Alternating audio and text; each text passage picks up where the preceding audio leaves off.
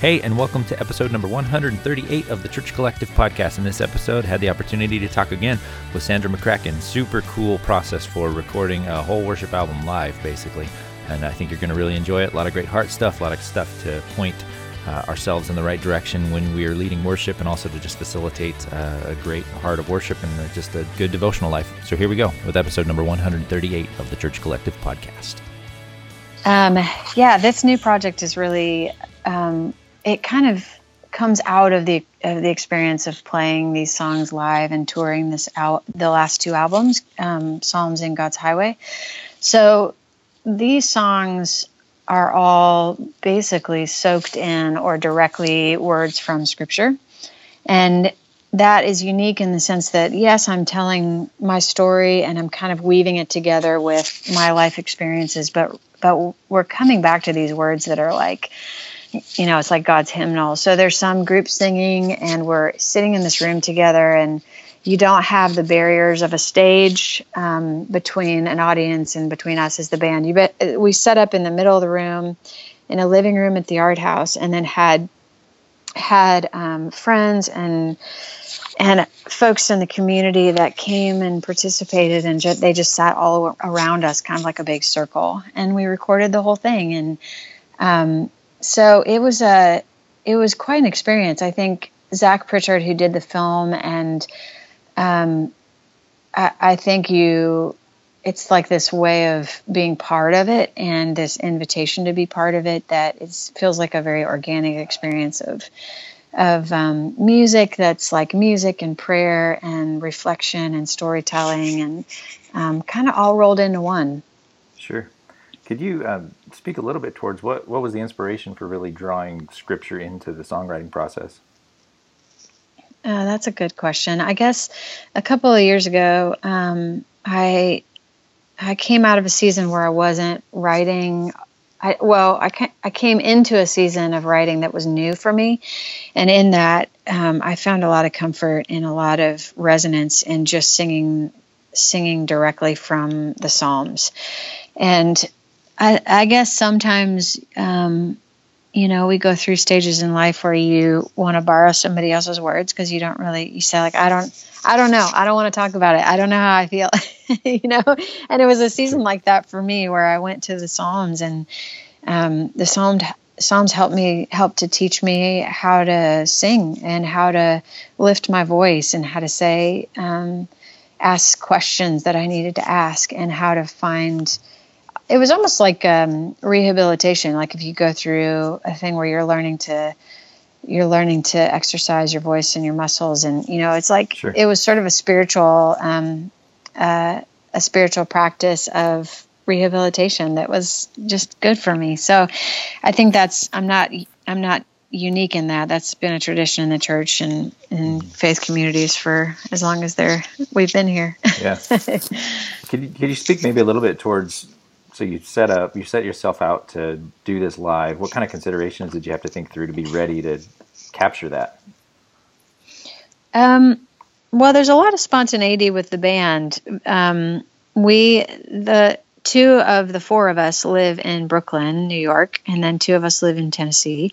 And so we don't really get together every week to rehearse or anything. We just, um, we meet up and we'll play together and we will meet up and we'll make an album together and um, so I think one of the things that you see in this in in this um, film and in the record is the um, is the collaboration, like the spontaneous collaboration. So there's improvisation, there's an element of surprise, like the endings of the songs and the moments in between. And are we going to do this chorus once or twice here, or do we go back to the verse? I think you you can feel a little bit of the on the edge of your seatness of that in yeah. in this performance, and I I guess I prefer that as music is so polished these days that yeah.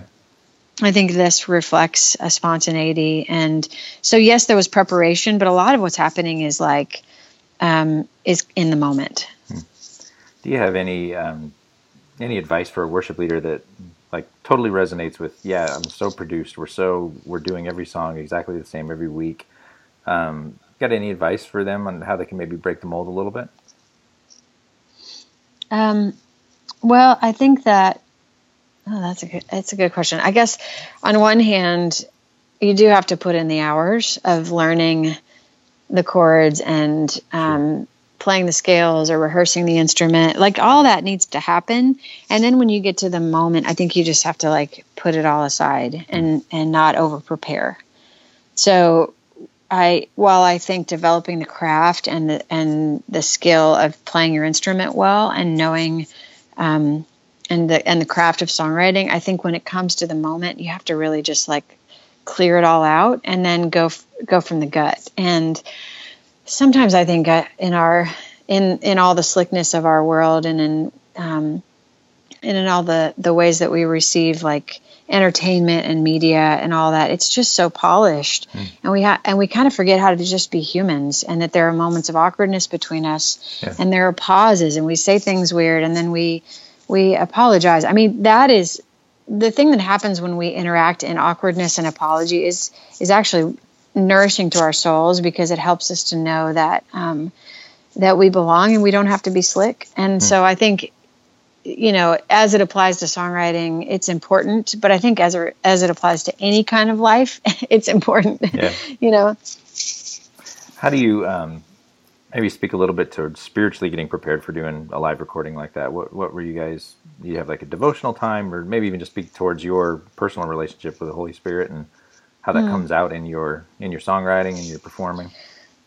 That's a good question. I the, in the last year, I think my habits have changed. Um, maybe the last two years, I have moved into a stage of um, pre- less uh, uh, rigorous study and more reflection and silence. Hmm. So taking so if I have an hour in the morning, if I can get up early before anybody else in the house is awake.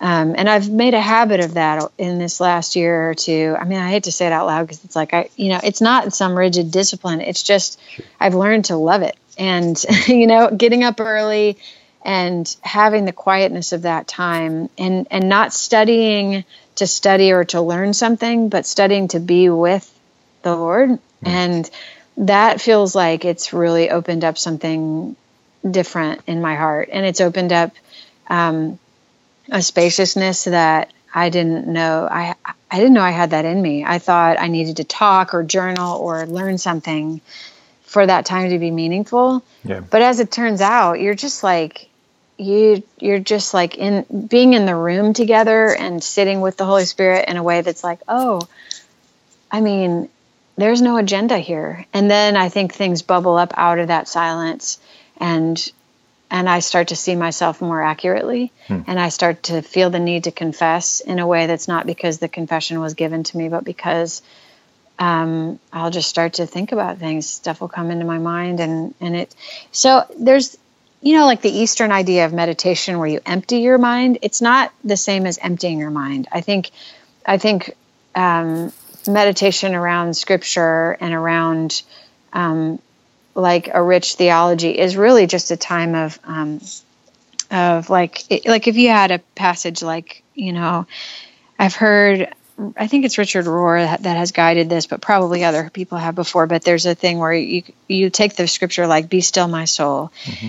and then you take one word off, and then you say "Be still, my." Be still, my, you know, and then you say, like, basically yeah. taking a passage and taking it apart, deconstructing it, and just letting it breathe a little bit. Um, so that kind of a habit, I, and there are like so many ways to do that, and there are so many traditions that have done that for years. But that kind of contemplative practice is really has really made this steadfast project what it is because it's it's I think it shows in in my life and it shows in how I would um, facilitate a room and facilitate singing in the conversation like that. It, hmm. it seems to come up out of that. Yeah. Could you, you talk a little bit towards you mentioned facilitating a room. What what does that dynamic feel like for you? You just advice for like most of our audience, worship leaders, week to week. Like I'm sure they'd love to glean some kind of insight from you on how. What are you listening for? How are you how are you directing people in worship when you're in an environment like that? Hmm. Um, there is a um, there's a quote Henri Nouwen talks about hospitality in terms of making peace with our own loneliness, mm. and that then we're able to offer hospitality to a stranger when we're not needing something from them or we're not trying to fix them. Mm. So, in facilitating, um, I guess I would use the word facilitate because it's it's not just performance. I'm not trying to be the center. I'm trying to bring everybody in, and um, you know, I think my whole life it's like I'm the kind of person that like wants to keep people happy. I'm like a people pleaser, whatever. That's that can be a struggle, right? And mm. for a lot of us, and I think the way that I've seen, um, w- while I can acknowledge that and say that is not what I'm made for, there is a part of that that is a gift that I think God is transforming to say, um, you don't have to please everybody, but you can invite people into the middle. So he's taking this thing that's a natural inclination, which is like how to keep everybody happy, and transforming it into a thing that says, how do you invite everybody in? And how do you um, facilitate hospitality? And some of it just comes down to the fact that um, I need healing from what it would mean to need that. You know, mm-hmm. I can't do it for you. I can't make everybody in the, this room um, I can't bring the wholeness of their circumstances. I can't bring um, resolution to their sorrows. I can't bring um, I can't bring all that, but there's one who can. And so if we usher in a space that would say, "Hey, we're here together, and we're going to ask Him together, and we're going to pray that He brings His comfort," um, I think that's what facilitating looks like, and it it feels important. It feels important to grow in that and to learn more and more how to do that with um, with where I'm participating in it as well as leading it. Yeah, that's great. What's um, inspiring you lately? Hmm.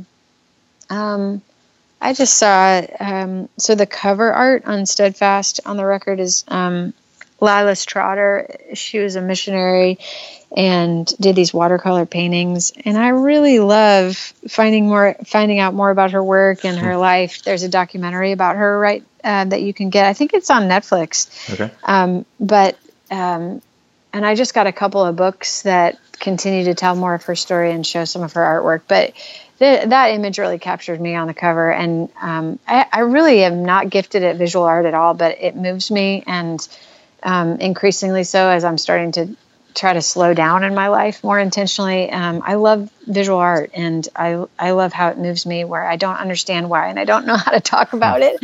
And um, because I'm such a wordy kind of verbal person. Um, so I think uh, her work and just going to the art museum and sitting and getting lost in a painting, I think that's what inspires me these hmm. days. That's great. Um, so we have a Facebook community group, and every time we do an interview, we try to ask uh, whoever we're talking to, what uh, what can we be praying for for you? Hmm. Oh, thank you. Sure. Um, I I think um, uh, there's an old hymn that says "Life is full of swift transition," and uh, that that hymn's called "Hold to God's Unchanging Hand." And I think um, as I look back and as I look forward, I, am in a stretch of time that feels like transition, and it feels like it's been transitioning and it continues to transition. And I think my prayer is for God to meet me and hold things in integration, even when there's not, um, like that He would hold the integration of my life, even when everything feels like it's um, transitioning from one thing to the next. Hmm. That's it for this episode. We'll see you next time.